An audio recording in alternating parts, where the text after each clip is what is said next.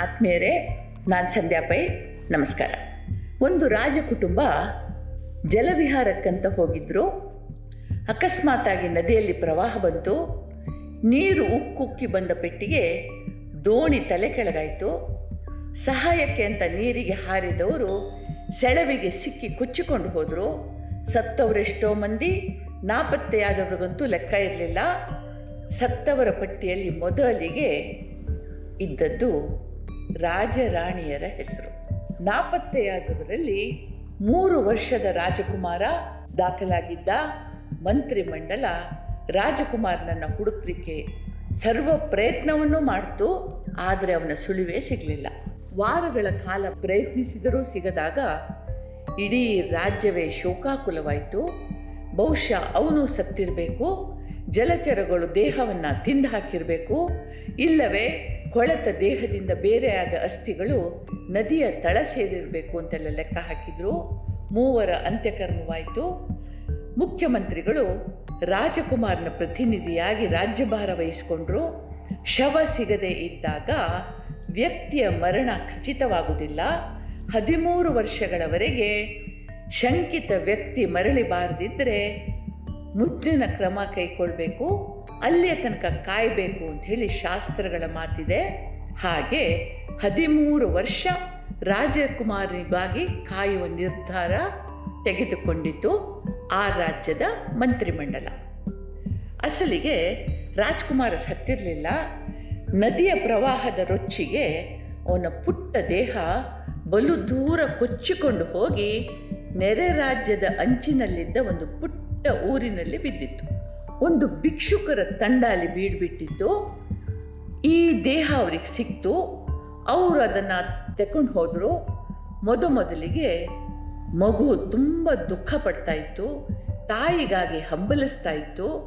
ಕಾಲ ಎಂಥ ನೋವನ್ನು ಮರೆಸ್ತದೆ. ಕ್ರಮೇಣ ಈ ಮಗು ಹೊಸ ಬದುಕಿಗೆ ಹೊಂದಿಕೊಂಡಿತ್ತು. ಈ ಸದ್ಯದ ತನ್ನವರೊಂದಿಗೆ ಭಿಕ್ಷಾಟನೆಯಲ್ಲಿ ತೊಡಗಿತ್ತು. ನೋಡಿ. ರಾಜಕುಮಾರನಾಗಿ ಹುಟ್ಟಿ ಸಮಸ್ತ ಸುಖ ಅನುಭವಿಸ್ತಾ ಇದ್ದ ಒಂದು ಮಗು, ಅದರ ವಿಧಿಯಿಂದಲೋ ಅಥವಾ ಇನ್ಯಾವುದರಿಂದಲೋ ಭಿಕ್ಷುಕನಾಗಿ ಬದಲಾಯಿತು. ತಿರುಗಿದ ದೇಶಗಳೆಷ್ಟೋ, ಬೇಡಿದ ಮನೆಗಳೆಷ್ಟೋ, ಧರಿಸಿದ ಛದ್ಮ ರೂಪಗಳೆಷ್ಟೋ ಗೊತ್ತಿಲ್ಲ. ಮಗು ಬೆಳೆದು ದೊಡ್ಡವನಾದ ಅವನಿಗೀಗ ಹದಿನೆರಡರ ಹರೆಯ, ಈ ಸಲ ತಂಡ ಈ ರಾಜಕುಮಾರನ ರಾಜಧಾನಿಗೆ ಬಂತು. ಊರಿಗೆ ಕಾಲಿಡ್ತಾ ಇರೋ ಹಾಗೆ ರಾಜಭಟ್ರು ಎದುರಾದರು ಈ ಊರಿನಲ್ಲಿ ಭಿಕ್ಷೆ ಬೇಡೋದು ನಿಷಿದ್ಧ, ಮೈ ಮುರಿದು ಕೆಲಸ ಮಾಡೋದು ಕೆಲಸ ಕೊಡ್ತೇವೆ ಅಂತಂದರು. ಕೈ ತುಂಬ ಸಂಪಾದನೆ ಆಗೋದಾದ್ರೆ ಯಾಕಾಗಬಾರ್ದು? ಇದನ್ನು ನೋಡೋಣ ಅಂದ ಗುಂಪಿನೊಡೆಯ.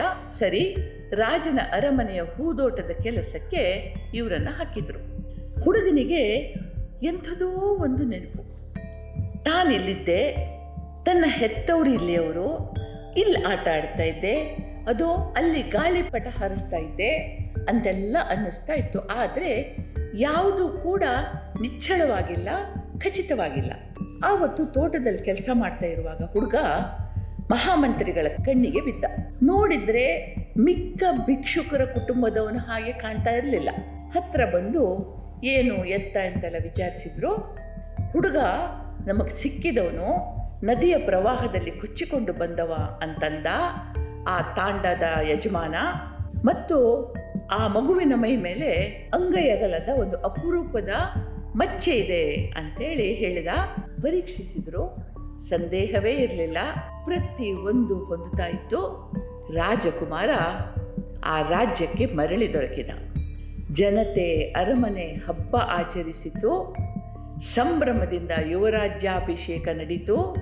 ನಿನ್ನೆಯವರೆಗೆ ಮಣ್ಣಿನ ತಟ್ಟೆಯಲ್ಲೋ, ಹರಕು ಎಲೆಯಲ್ಲೋ, ಪತ್ರಾವಳಿಯಲ್ಲೋ ಹಸಿ ಬಿಸಿ ತಿಂತಾ ಇದ್ದವನಿಗೆ ಇವತ್ತು ಬೆಳ್ಳಿಯ ತಟ್ಟೆಯಲ್ಲಿ ಮೃಷ್ಟಾನ್ನ ಭೋಜನ ಆಗ್ತಾ ಇತ್ತು. ಆಕಾಶ ಸೂರಾಗಿ ನೆಲದ ಮೇಲೆ, ಚಾಪೆಯ ಮೇಲೆ ಮಲಗ್ತಿದ್ದವ ಇವತ್ತು ಹಂಸ ತಲ್ಪದ ಮೇಲೆ ಮಲಗ್ತಾ ಇದ್ದ. ಭಿಕ್ಷೆಗೆ ಹೋದಾಗ ಮುಖದ ಮೇಲೆ ಬಾಗಿಲು ರಪ್ ಅಂತ ಬಡಿತಾ ಇದ್ದವರು, ಛೀ ಥೂ ಅಂತ ಹೀನೈಸ್ತಾ ಇದ್ದವರು, ಅವೆಲ್ಲ ನೆನ್ನೆಗೆ ಸೇರಿ ಹೋಗಿದ್ರು. ಇಂದು ಅವನ ನಾಲೆಗೆ ಮೇಲೆ ಬಂದದ್ದು ರಾಜ್ಯಾಜ್ಞೆಯಾಗಿ ಆ ಕ್ಷಣ ಅವನು ಮುಂದಿರ್ತಿತ್ತಾ ಇತ್ತು.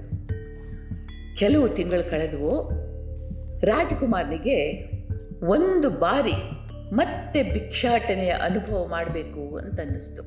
ಸರಿ ಭಿಕ್ಷುಕನ ವೇಷ ಹಾಕಿ ಪೇಟೆ ಬೀದಿಗೆ ಹೋದ, ಕಳೆದು ಹೋದದ್ದು ಮರುಕಳಿಸಿತು. ಕೆಲವರು, ಕಡಿದ್ರೆ ನಾಲ್ಕು ಆಳಾಗುವ ಹಾಗಿದೆಯಾ? ಬೇಡ, ನಾಚಿಕೆ ಆಗೋದಿಲ್ಲೇನು? ಅಂತ ಹೀನೈಸಿದ್ರು. ಕೆಲವರು, ಪಾಪ, ಏನು ಕಷ್ಟನೋ ಅಂತ ಕೊಟ್ಟರು ಹೀಗೆ ನಾನಾ ರೀತಿಯ ಪ್ರತಿಕ್ರಿಯೆಗಳನ್ನು ಕಂಡ. ಆದರೆ, ರಾಜಕುಮಾರನ ಮೇಲೆ ಇದು ಯಾವುದರ ಪರಿಣಾಮ ಆಗಲೇ ಇಲ್ಲ. ಯಾಕೆ ಅಂತೀರಾ? ಅವನಿಗೆ ತನ್ನ ನಿಜ ಸ್ಥಾನದ, ನಿಜ ರೂಪದ ಅರಿವಿತ್ತು ತಾನು ರಾಜಕುಮಾರ, ಇದು ತನ್ನ ನಟನೆ, ಇದು ಆವರಣ ಅಂತ ಗೊತ್ತಿತ್ತು. ಆತ್ಮೀಯರೇ, ಪರಿಸ್ಥಿತಿ ನಮ್ಮನ್ನು ನಾನಾ ರೀತಿಯಲ್ಲಿ ಪರೀಕ್ಷಿಸ್ತದೆ. ನಮ್ಮ ಮೂಲ ರೂಪದ ತಿಳಿವಿದ್ದವರಿಗೆ ಎಂಥ ಪರಿಸ್ಥಿತಿಯಲ್ಲೂ ಸಮತೋಲನ ಏರುಪೇರಾಗೋಲ್ಲ, ಧೃತಿಗಿಡೋದಿಲ್ಲ.